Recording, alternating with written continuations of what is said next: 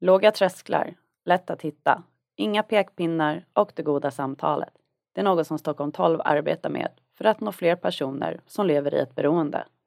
Johan Tangen och Madde Stenberg hade länge arbetat inom media och nöjesbranschen och festen var ständig med alkohol och droger. Idag har Johan och Madde varit nyktra länge och vill hjälpa andra människor som inte fångas upp, som tillhör samma målgrupp som de själva gjorde, som inte har kraschat eller förlorat jobb, hem och familj, men som lever i ett beroende. Idag pratar vi om att hjälpa människor på ett nytt sätt, betydelsen av ett socialt sammanhang, vad frihet är och vilken utveckling som behövs för att civilsamhället ska kunna hjälpa fler och utvecklas. Skadliga föreställningar om vad alkoholism är och vem som har ett beroende kan göra att det är svårt att komma till insikt och hitta hjälp. Har du tänkt? Kan jag ha ett beroende? Eller någon i din närhet? Johan och Madde kommer med råd, tips och stöd. Välkommen!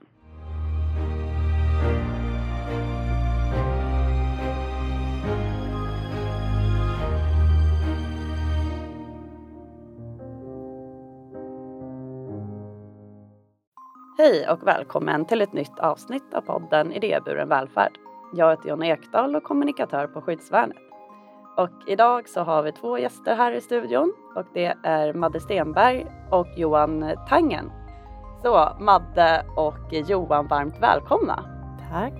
Vill ni berätta lite grann eh, vilka ni är? Du sa bara våra namn, men vi är här för att prata om Stockholm 12 som är en ideell organisation som vi startade för ett par år sedan. Och jag eh, är eh, i grunden en tv-producent, har varit det i 25 år. Eh, jobbade länge med, med kommersiell tv, var med och startade TV3 och sen har jag jobbat med både drama och underhållning, stora direktsända underhållningsserier. Och i många, många år. Det senaste jag gjorde var att jag gjorde om Melodifestivalen till det det blev idag eller är idag. Eh, och efter det så hade jag jobbat så mycket och så länge och började använda alkohol och droger. Och eh, där blev väl en, en ny resa för mig på ett par år som inte var särskilt rolig för min, mina barn och mina närstående. Men jag fick ordning på det. och faktum är att för eh, två veckor sedan så firade jag tio år nykter och drogfri. Oh. Eh, så det är lång tid. Eh, och eh, under den här resans gång så träffade jag Johan och vi startade vårt samarbete. Varsågod Johan. Ja, Johan Tanger heter jag och eh, är en av medgrundarna till Stockholm 12. I grund och botten så är Dalmas eh, som kommer från en familj där alla på något vis i vår familj alltid har eh, tagit hand om sig själva och liksom skött eh, egna bolag, eh, liksom levt i samhället utan eh, liksom, att ja, men på något vis söka bidrag eller liksom få hjälp av någon annan eller liksom söka hjälp när man behöver och sådär. Så jag kommer från en tradition där man liksom man fixar sina grejer själv. Det gjorde också att jag tidigt liksom eh, inte eh, sökte hjälp kanske när jag behövde det. För jag förstod liksom inte att det fanns hjälp att få. Så att jag började ju eh, festa ganska hårt, väldigt ung. Och eh, redan vid 25 års ålder så hade jag ett fullt utvecklat missbruk med de flesta droger som gick att hitta på den tiden och eh, såklart också alkohol. Jobbade på krogen då. Eh, var väl liksom hyfsat framgångsrik. Jag drev eh, nattklubbar, jag eh, startade festivaler, jag gjorde massa olika kulturevenemang och liksom startade upp massa sociala mötesplatser. Men kraschade totalt i 25-årsåldern och det är nu snart 25 år sedan som jag blev nykter. Och har efter min liksom, krogperiod och liksom, aktiva period arbe fortsatt arbete på krogen. Delvis eh, jag drev Bernsalonger till exempel. På slutet var det en av de största eh, sista liksom, eh, kroguppdragen jag hade. Sen startade jag en varumärkesbyrå så jag jobbade med varumärken och branding för svenska och globala bolag. Eh, ja, sen dess egentligen. Sen mm, ja, 1996 när jag blev nykter. Vi kommer ju från olika världar men eh, våra olika professionella erfarenheter passar väldigt bra ihop i det vi vill göra nu. Så på det sättet har vi tur som har mött varandra i storstadsdjungeln. Verkligen. Stockholm 12. Vad är det för någonting? När jag blev nykter så träffade jag Johan i en tolvstegsgemenskap och eh, jag hade funderat på när jag, det är olika möten i tolvstegsgemenskaperna och eftersom jag hade jobbat med media så länge så förundrades jag över att jag aldrig träffade någon som jag kände. Jag visste ju liksom att det var inte bara jag som partajade hårt i medievärlden. Mm. Det gör ju många. Mm. Och jag eh, insåg att den här anonymiteten gjorde eh, dels att inte människor hittade dit, inte ville, att det var svårt att börja sin resa. Men jag slogs också över att jag inte träffade någon jag kände. Och jag har bott i Stockholm hela mitt liv. Liksom. Mm.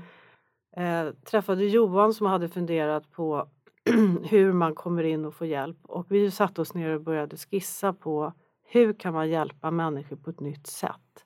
Hur kan man nå ut till människor? Båda hade jobbat med kommunikation, eh, kommunicerat med, med många människor samtidigt.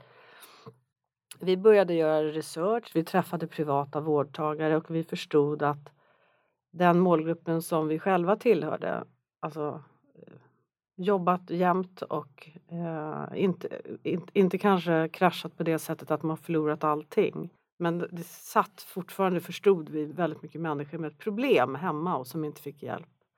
Eh, och även de här vårdinstitutionerna som vi träffade sa att den målgruppen når vi nästan inte. Vi når 2% utav den breda målgruppen. Eh, de når de som kraschar. Jag skulle vilja lägga till en sak också. Så här, när vi startade Stockholm 12 då höll vi på och pratade väldigt mycket kring hur har det sett ut hittills? Och någon gång på eh, liksom, tidigt 90-tal så kom liksom första vågen av lite mer modern hjälp från civilsamhället främst men även lite från, från samhället. Det blev liksom Minnesota-modellen kom till Sverige. Det vart lite mer, lite bättre helt enkelt. Men vi förundrades fortfarande över att, att varför den här miljön man hamnar i ska vara så otroligt straffande. Det ska vara liksom plastmattor, ful konst, eh, vävtapeter, eh, liksom personer som arbetar i, i liksom skinnväst och liksom hästsvans som har liksom någon kvarleva från, från förr. Mm. Eh, det kändes helt enkelt lite omodernt. Och vi tyckte väl liksom att det var dags att införa dels ett, ett modernt trevligt miljö att vara i och sen också ett eh, så kallat fräscht icke-dömande tilltal till de man faktiskt ska försöka prata med. För vi vet ju alla att den här liksom pekpinne-retoriken funkar ganska dåligt för de som har ett problem. Det kanske funkar för samhället i stort att belysa att det finns ett problem. Men för de som har problem, de tycker ju bara att eh, i, i bästa fall tycker de att det är löjligt och i värsta fall så blir de ju helt avspisade av den typen av retorik. Varför eh, just 12 eh, i namnet? Det har faktiskt inte egentligen någonting, man får associera fritt. Det finns massor med olika sammanhang där 12 är en, en symbol för någonting. Men för oss, så när vi fick reda på att 12 procent eh, av alla svenskar har någon typ av problem så var det självklart för oss att, att använda det. Stockholm, Stockholm ville vi använda för att vi kommer härifrån men vi har ju absolut tänkt att arbeta över hela Sverige. Mm. Också tänkt att eh, starta lite satelliter så småningom. Problemet finns inte bara i storstäderna såklart. Hur skiljer sig det ni gör på Stockholm 12 från den eh, vård till exempel som eh, det offentliga erbjuder? Redan från, från start så, så pratade vi om att det är svårt att hitta rätt vård om du inte har kraschat. Om du inte är i en sån akut situation så att du vet att du måste till beroendeakuten eller, eller ringa ett nödnummer. Men för människor som alltså helst inte vill erkänna sitt problem men det har ändå uppstått mycket problem i vardagen så började vi prata om att det måste vara lätt att hitta. Eh, och vi, vi har en, en tes att vi ska finnas till före man eh, alltså har fått hjälp, under och efter. Alltså under om man är på behandling och efter framför allt. Vad gör man? Hur lever man som nykter? Man får väldigt mycket tid över när man slutar använda. Mm. Så före, under, efter har vi tänkt att det är det, är det nya liksom. Att man måste hitta ett sätt att leva. Det handlar inte bara om att sluta dricka eller sluta knarka. Det handlar om att man måste vara tillräckligt attraherad av att för, göra förändringar som man vill ha i sitt nya liv. Och det måste man få hjälp med. Man måste se andra leva så, man måste bli inspirerad.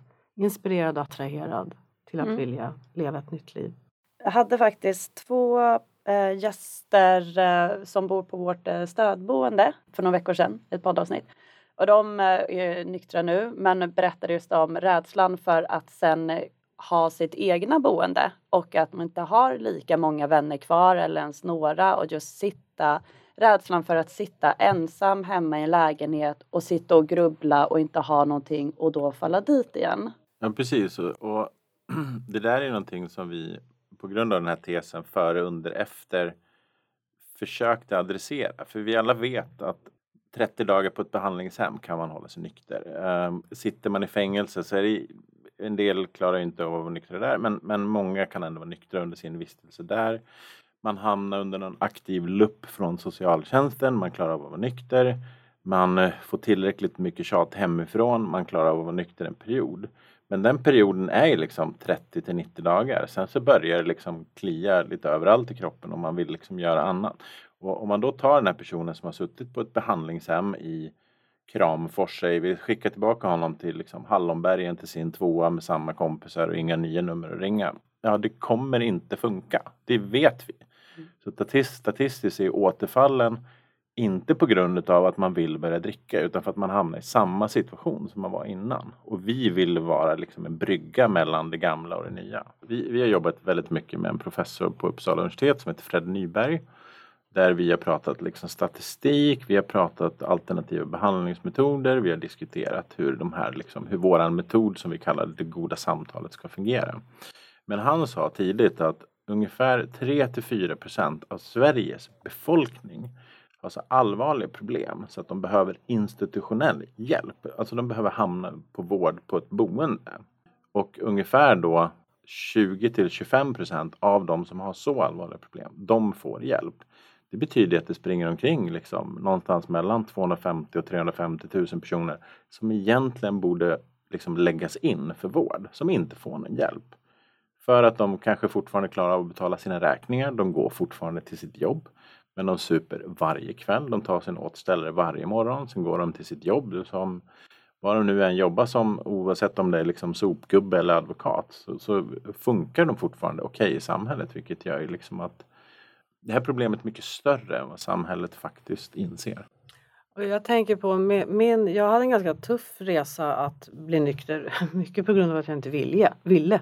Mm. Eh, jag hade barn och jag eh, höll på att förlora väldigt mycket av mina relationer och, och till och med bostad. Det gjorde jag aldrig men jag verkligen höll på eh, att göra det. Men mitt stora problem var ju att jag trodde for, for, fortfarande att festen pågick. Men eh, fastän den hade ju blivit tragisk. men, men eh, det var ingen som berättade för mig att man kunde bli lycklig när man blev nykter. Jag hade aldrig läst det någonstans, jag hade aldrig hört det. Det var ingen som hade berättat det för mig. Och det tog nog ett och ett halvt år av mitt liv att jag, inte, att jag skulle komma på det själv. Så vad vi vill göra, vi har ju eh, alltid haft en vision av att ha en, en mötesplats där det alltid finns öppet med kultur och samtal och olika happenings. Därför man behöver bli, man behöver liksom lockas att börja leva på ett nytt sätt, börja tänka på ett nytt sätt och träffa andra som redan har hittat den lösningen. Om man då vill ändra sina vanor, alkoholvanor eller om man har annan eh, problematik med beroende. Till exempel om vi tar alkohol som ett eh, exempel då. Det finns ju ändå en sorts social press av att eh, man ska ta en öl, man ska skåla lite skumpa och man ska vara som folk. Men man vill ändra det här då. Men det är lite jobbigt att stå på sig. Vad har ni för goda råd att ge till, eh, att ge till oss? Ja, men för det första så tror jag om någon lyssnar på det här och tänker så här, har jag problem? Det första man, man gör är ju att ifrågasätta sig själv. Har man ställt den frågan så har man ju troligtvis ett problem. Men jag tycker personligen att eh, jag trodde att jag var fri för att jag kunde göra vad jag ville och jag, jag liksom kände att jag var lite ansvarslös på ett häftigt sätt liksom när jag kunde unna mig att göra vad jag ville. Tills jag insåg att friheten, den har ju kommit när jag var fri ifrån att vara slav under alkoholen. För för mig hade det gått så långt så att jag, jag kunde liksom inte boka några evenemang, aktiviteter överhuvudtaget om jag inte visste att det var alkohol med i bilden. Det var helt ointressant för mig. Så jag tänker att återigen det där med att man, man måste få lite stöd i när idén har tagit slut. När man känner att man behöver lugna sig eller man behöver ta ett, ett glas för att man mår dåligt eller man ska gå på fest och alla andra dricker. Om man hittar en lösning på sina problem till slut kommer man ju till en punkt där man, där man faktiskt inte bryr sig om vad andra människor har i glaset och man kan faktiskt ha kul på ett annat sätt men man har fortfarande roligt. Eh, och det är det som är den riktiga friheten. Men man måste få hjälp att fatta det. Sen nu när jag går ut, och jag kan ju gå på fest fortfarande, men jag brukar säga jag brukar gå när skivan liksom går på repeat. Mm.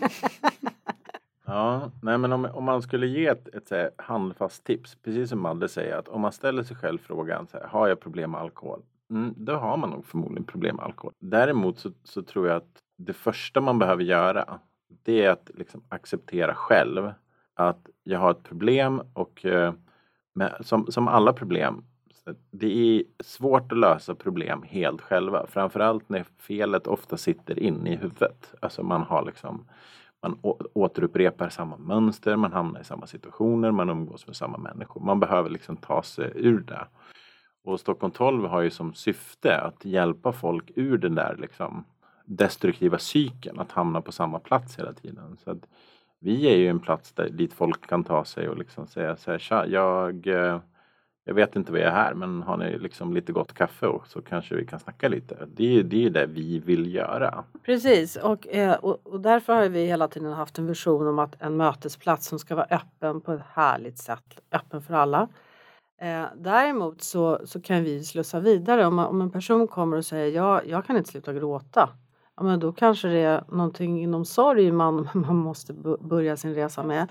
Eh, eller vi slussar människor vidare till, vi har ju ett brett, eh, brett spektra utav olika, olika möjligheter till hjälp. Eh, så vi ser oss som en, en reception där man kan liksom gå vidare.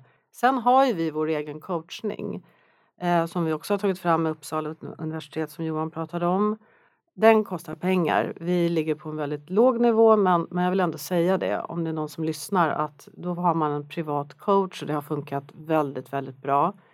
Varför jag säger så det är därför att det är det vi i princip har kunnat göra under corona. vi fick mm. lägga ner allting annat. Men eh, det som var bra med corona för vår del var ju att vi verkligen fick hjälpa människor med vår egen metod. Eh, så det var därför jag sa att det har funkat jättebra. Det är det som är när jag sa tidigare att jag vill hjälpa människor. Det skulle ju vara helt hopplöst om det bara var tragiskt hela tiden, men det är ju inte det. Så om du sitter och lyssnar på det här och har ett problem, det går ganska fort att komma på fötter. Och att man inte visste det när man själv liksom snurrade omkring och bara gjorde mer och mer misstag och mådde mm. sämre och sämre. Men får man hjälp så går det ganska fort. Det är helt fantastiskt. Det är, det är det som är när man hjälper någon, det är det som är behållningen. Liksom när, familjer hela så man ser att den här personen sträcker på sig och börjar mm. liksom se igen utåt mot världen. Det är mm. fantastiskt. Alltså jag tror så här, om man, om man fattar ett beslut att man, att man måste göra en förändring. Eh, det är ju ingen som, som, eh, om jag pratar alkohol, som tänker att alltså, hur, hur ska ett liv se ut utan middagarna och Eh, solen och, och, då måste man ha rosé eller öl eller fotbollsmatchen eller all, alla de här kopplade liksom, evenemangen. Jag tyckte det var jättesvårt. Alltså, jag, jag gick inte hem till kompisar som jag hade brukat äta middag med för att jag var för, inte litade på mig själv. Men jag vill också säga, det var bara en kompis till mig som sa att vi behöver inte dricka när du kommer hem. En enda utav de som jag känner. Och det säger någonting om vårt samhälle. Så att även om man inte, det är man, massor med människor som kan dricka obehindrat. Mm. Men det är också väldigt många som inte kan det. Så de flesta som blir nyktra i början ägnar ju otroligt mycket energi till att titta på hur andra dricker mm. och är avundsjuka på dem. Men, men eh, har man ett, ett problem med alkohol och droger så kanske man måste förstå att i början är det svårt att, att leva som vanligt socialt. Det är för stor påfrestning. Men det finns ju tricks naturligtvis hur man klarar den första perioden. Och, eh, och tiden, det är en gammal klyscha, men tiden är ens bästa vän. Så först är det jättejobbigt, sen blir det ju lättare och lättare men man måste i början ha någon att prata med. Det tror jag är nyckeln faktiskt. Eh, och sen så en sak som inte berörts jättemycket än det är ju faktiskt så här att det är nästan jag skulle säga nästan helt uteslutande personerna runt omkring som får dig att inse att du har ett problem. Det är väldigt sällan att man själv säger oj, oj, oj, nu har jag alkoholproblem, utan det är någon, någon brorsa eller någon förälder eller något, liksom, någon, eh, något barn eller liksom en, en partner hemma eller liksom en arbetsgivare som säger så här, men alltså är du okej? Okay? Hur mår du egentligen? Liksom? Och det är jävligt läskigt att förstå att man har ett problem och försöka göra någonting åt det. Men, men det är ju liksom ingen annan som tänker ta ansvar för ditt liv. Det är ingen annan som kan ta ansvar för ditt liv. Antingen gör du något själv eller så går det åt helvete helt enkelt. Vad ska omgivningen eh, tänka på om man kanske misstänker eller känner att man har kanske en vän eller en kollega eller någon partner som har problem med eh, alkohol eller som man kan tänka inte mår så bra kanske min uppfattning är fortfarande och har alltid varit liksom att det här med att säga så du är alkoholist, du har ett problem, du borde... Alltså det, det har aldrig funkat. Såna hard, hard interventions. Liksom. Mm. Eh, kolla vad du gör mot ditt barn. Alltså det är bara att ge, spärra på skammen och bli liksom bara ännu värre. Ännu svårare. Visst, de kanske är nyktra för familjens skull i två veckor och sen är det igång igen. Man måste fråga folk hur de mår. Hur har det blivit på det här sättet? Eh, Alltså ställa väldigt öppna frågor så att personen får prata själv om att det faktiskt inte är så bra. Nej, jag mår inte speciellt bra. Varför då? Jo, men det är struligt på jobbet. Varför är det struligt på jobbet då? Jo, men det är de håller på här och snackar om att jag ska få avsked. Varför då? Ja, men jag kom packad till jobbet. Jaha, ja, du är truckförare. Det är ju inte jättebra att köra truck packad. Mm. Nej, just det. Ja, alltså så man liksom låter dem berätta istället för att man själv ska berätta för dem hur de egentligen borde vara. För det funkar inget bra tror jag. Eh, men också det där att är man inne i ett beroende så har man ju sug. Eh, man brukar ju prata om olika triggers, det som sätter igång Alltså att man blir ännu mer sugen och att man inte kan stå emot. Och, så där. och det är olika för alla människor.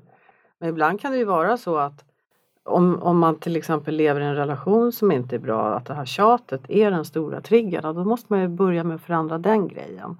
Eller att eh, eh någon har kommit på ens hemligheter, arbetsgivaren har kommit på ens hemligheter till exempel. Man måste ju få ventilera det med någon. För man själv är inte den bästa samtalspartnern. Jag vill lägga till en grej också till personer som lyssnar kanske som, som tänker så här. Jag har en partner som har problem eller jag har en anställd eller eh, liksom en bror eller vad det nu är. Liksom att det är aldrig personen som, som eh, är i relation till den här personen som som har någon skuld eller något liksom egentligt ansvar. Ansvaret man har är möjligtvis att säga någonting men det är alltid den personen som har problemet som är ansvarig för att lösa sitt problem. Så att verkligen så här, våga ställa krav. Liksom. Även om visst en alkis är sjuk men, men de är inte, inte ansvariga för sina handlingar. för ganska många år sedan så var det någon som skrev om den nya alkoholisten som är just partypersonen. Så jag tänker om vi glider in här på lite fördomar och skadliga föreställningar som finns om alkoholberoende eller eh, beroende av eh, preparat till exempel. Jag skulle nog vilja säga att den absolut största faran varför folk inte söker hjälp, det är ju för att de skäms. Och man skäms för att man har liksom tappat kontrollen över saker som sker runt omkring en. Man kanske inte riktigt fixar det här med räkningar, man kanske inte liksom eh, kommer på de där middagarna som man har lovat. Man liksom uteblir från någons födelsedagsfest. Folk börjar bli besvikna på en. Man är mest packad på, på natten på liksom någon utegrej. Eh, så att liksom skammen är liksom det första liksom stora hindret. Eh, och skammen kommer ju utöver att vanliga människor, nu säger alla, liksom, säg 70 till 80 procent av Sveriges befolkning tror att en alkoholist är liksom någon som har kissat på sig och som sitter på en parkbänk. De tror att en narkoman står med en spruta och i någon hårs yoga pose på plattan. Eh, de tror att en person som har problem med läkemedel är någon som liksom ja, men äter så mycket läkemedel så att de i princip liksom hamnar i ett annat psykotiskt tillstånd. Det är ju inte sant. Utan en, liksom, en alkis kan se ut som precis vem som helst. Eh, och en narkoman kan också vara liksom, helt fungerande i samhället i övrigt. Eh, och det är det här liksom, de enda man ser det är de som i princip kraschar utanför liksom beroendeakuten på Sankt Göran. Det är liksom, ja det är en narkoman. Annars är man inte narkoman. Eller liksom ja, men en alkis som har liksom börjat bli alkoholdement, det är en alkis. Men liksom den här liksom kvinnan som sitter hemma med ett bag-in-box en fredagkväll varje fredag, lördag. Det är inte en alkoholist. Och det Nej. tror jag är det största problemet. Mm. Men jag tror, jag tror också faktiskt att stigmat ligger även i de som är storkonsumenter. Eh, att då, sen gammalt i Sverige med, med, med eh, en stor rörelse som har funnits där man nästan du vet, har haft pekpinnar som säger man måste vara vit och man måste göra så här. Det finns en väg att gå. Det ska vara på så här. Jag blev väldigt skrämd utav det. Jag trodde att man var tvungen att bli på ett visst sätt om man blev nykter. Eh, så är det ju mm. inte. Det finns så många olika eh, missbruk och det finns så många olika individer. Lika många olika sätt att bli nykter och vägar finns det att ta. Och, och där är också en, en stor uppgift tycker jag att kommunicera på det sättet. Att ditt liv, ditt liv kräver en förändring. Men det står ju inte skrivet någonstans att du blir en sämre person, snarare tvärtom. Du blir en bättre version av dig själv.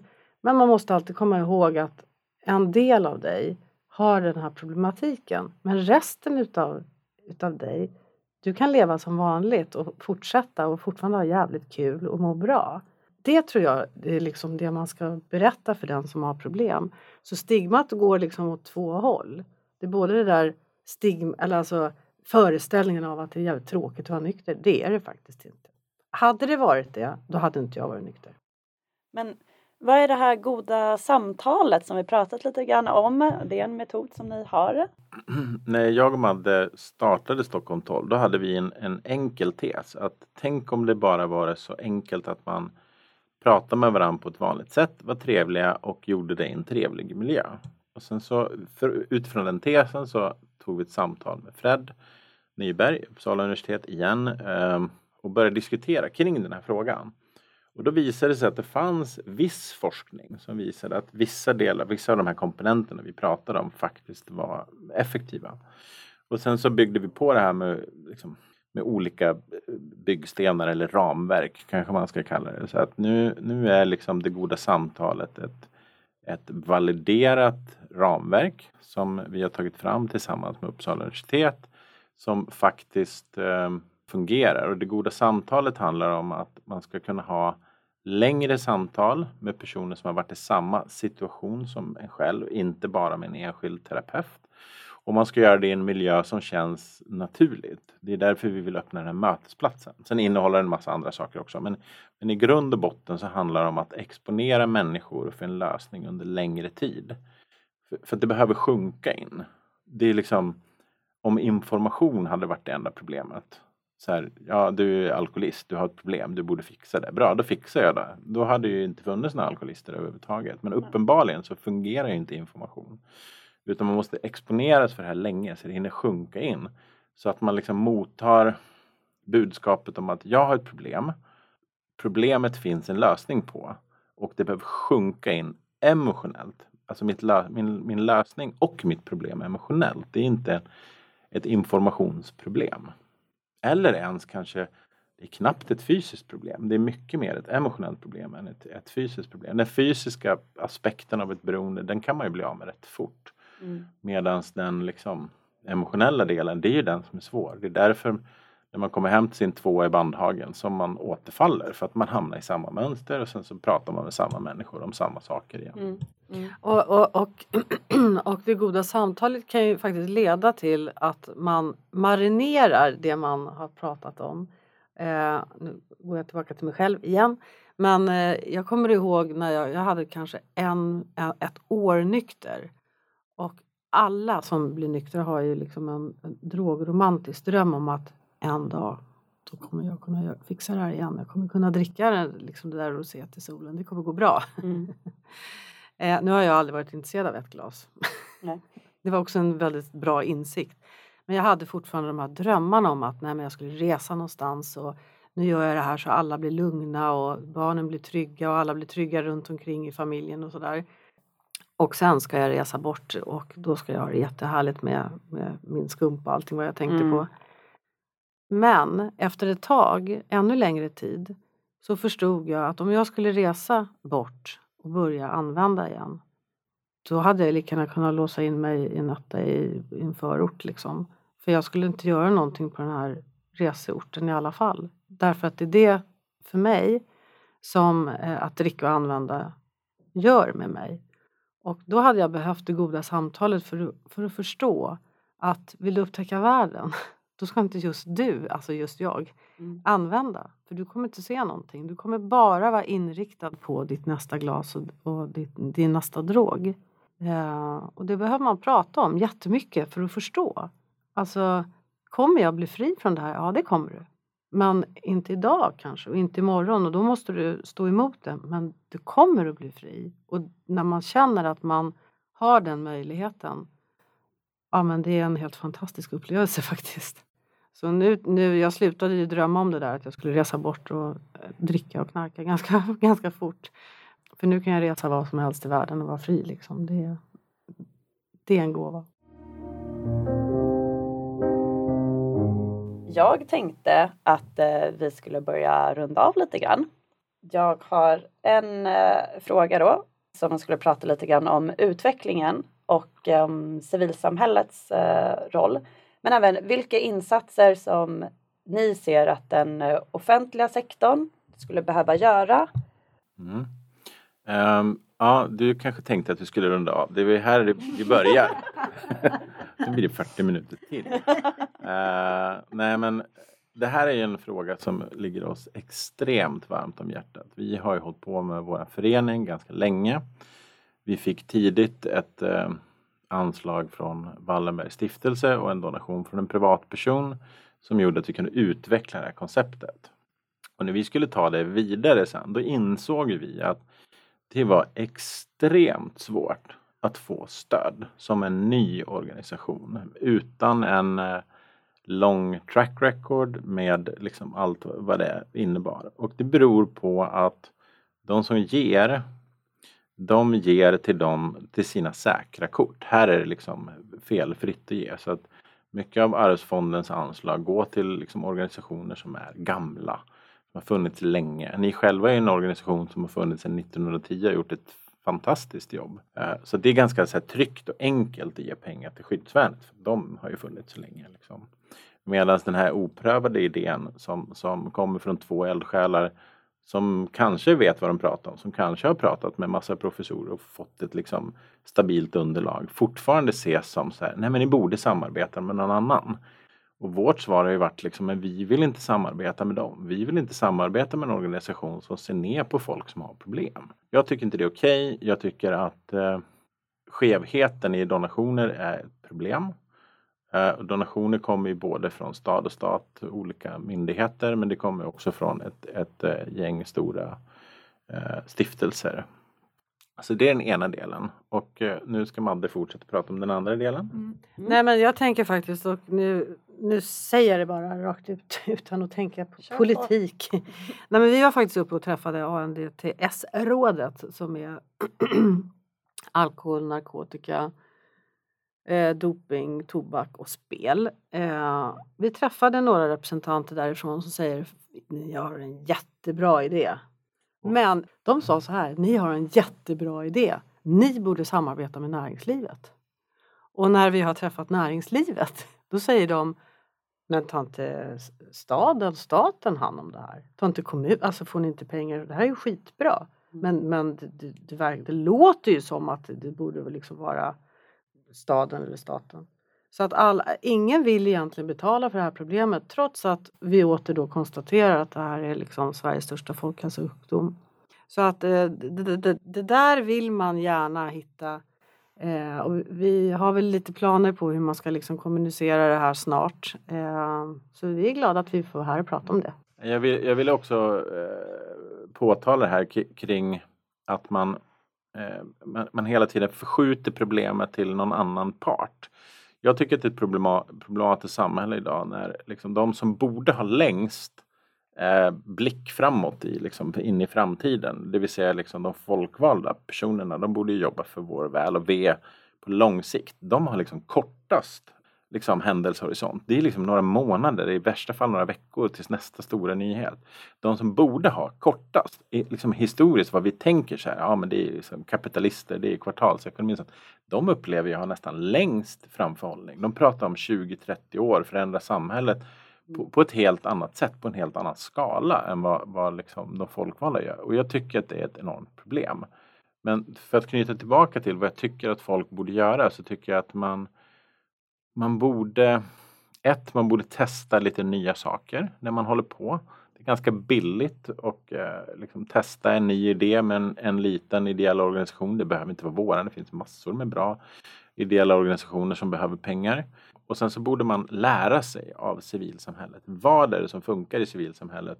Och anamma det tillbaka till myndigheter, att myndigheter ska utöva liksom det som är bra för alla. Så att mm. liksom de här ideella organisationerna får jobba på framtiden med nya saker. Så jag tror att liksom ett tajtare samarbete mellan stad, stat och ideella organisationer skulle vara otroligt bra. Jag vet att det finns några branschorganisationer men jag tycker inte riktigt att de gör jobbet fullt ut med samarbeten de däremellan. Nya metoder och nya sätt att arbeta, det finns inte bara ett sätt. Eh, och det borde man också ta hänsyn till tycker jag för att kunna hjälpa fler människor. Då har jag bara en absolut sista fråga. Och det är en fråga som alla våra gäster får. Det är om ni kan berätta någonting som är lite roligt eller oväntat om er själva. Jag skulle kunna berätta en sak om Madde som eh, vi gör tvärtom istället. Mm. Nu får jag prata om Madde, min kära vän och kollega här. Att eh, det kanske ett fåtal vet som lyssnar på det här men, men de flesta vet nog inte att hon är historiskt en otroligt skicklig alpin eh, åkare som varit med i svenska landslaget och tävlat mm. i ballett. Det här var ett tag sedan. Balett, eh, puckel och hopp tack. Okej, okay, förlåt. Balett, ja, puckel och hopp. Ja, wow, på skidor. Och eh, bott många år utomlands och hållit på och eh, tragglat runt på berg efter berg. Och är med i mycket gamla skidtidningar och sånt. Nej men då, då ska jag berätta någonting om Yoda. Vi har ju Jag tycker det här är lite kul att berätta. Nej, men Johan är väldigt eh, beläst och kunnig. Det är liksom så allmänt känt att eh, det är inte bara jag utan många som kallar honom för Yoda. Mm. och eh, nu fyller Yoda 50 år. Och eh, jäklar vad vi har huvudbry hur vi ska överlista denna Yoda. Och det är så mycket eh, idéer som är förkastade. Vi har en hel liksom, box med förkastade idéer. Och då så kom ju Johan på idén själv. Typiskt nog. Och det är ju att eh, vi ska ha öppet hus i vår lokal på Stockholm 12. Och då slog mm. han ihop det med sin, sitt party. Vad va fint! Ja, ja, jag vet, det, jätte, det var den bästa idén och den kom från honom själv. Eh, precis, så att om man är intresserad av det här ämnet specifikt så den 21 oktober så har vi öppet hus mellan 14 och 21-22 någon gång på Björngårdsgatan 1. Ja, men, eh, tack så jättemycket! Vilken bra avrundning och allting vi fick här. Ja, men jag vill verkligen säga jättemycket tack för att ni eh, kom hit. Och jag tycker det är så fint att ni har varit så himla öppna med eh, med era liv också och era bakgrunder just visar att eh, det, det, är bra att prata mm. om saker också. Mm. Det var dina frågor som gjorde att det blev så. ja. Tack så mycket. Ja, tack. tack så mycket. Tack. Och om du som lyssnar har tips på ett ämne eller en gäst som du vill att vi ska ta med i podden, skriv då till nyheter skyddsvarnet.se. Tack för att du har lyssnat.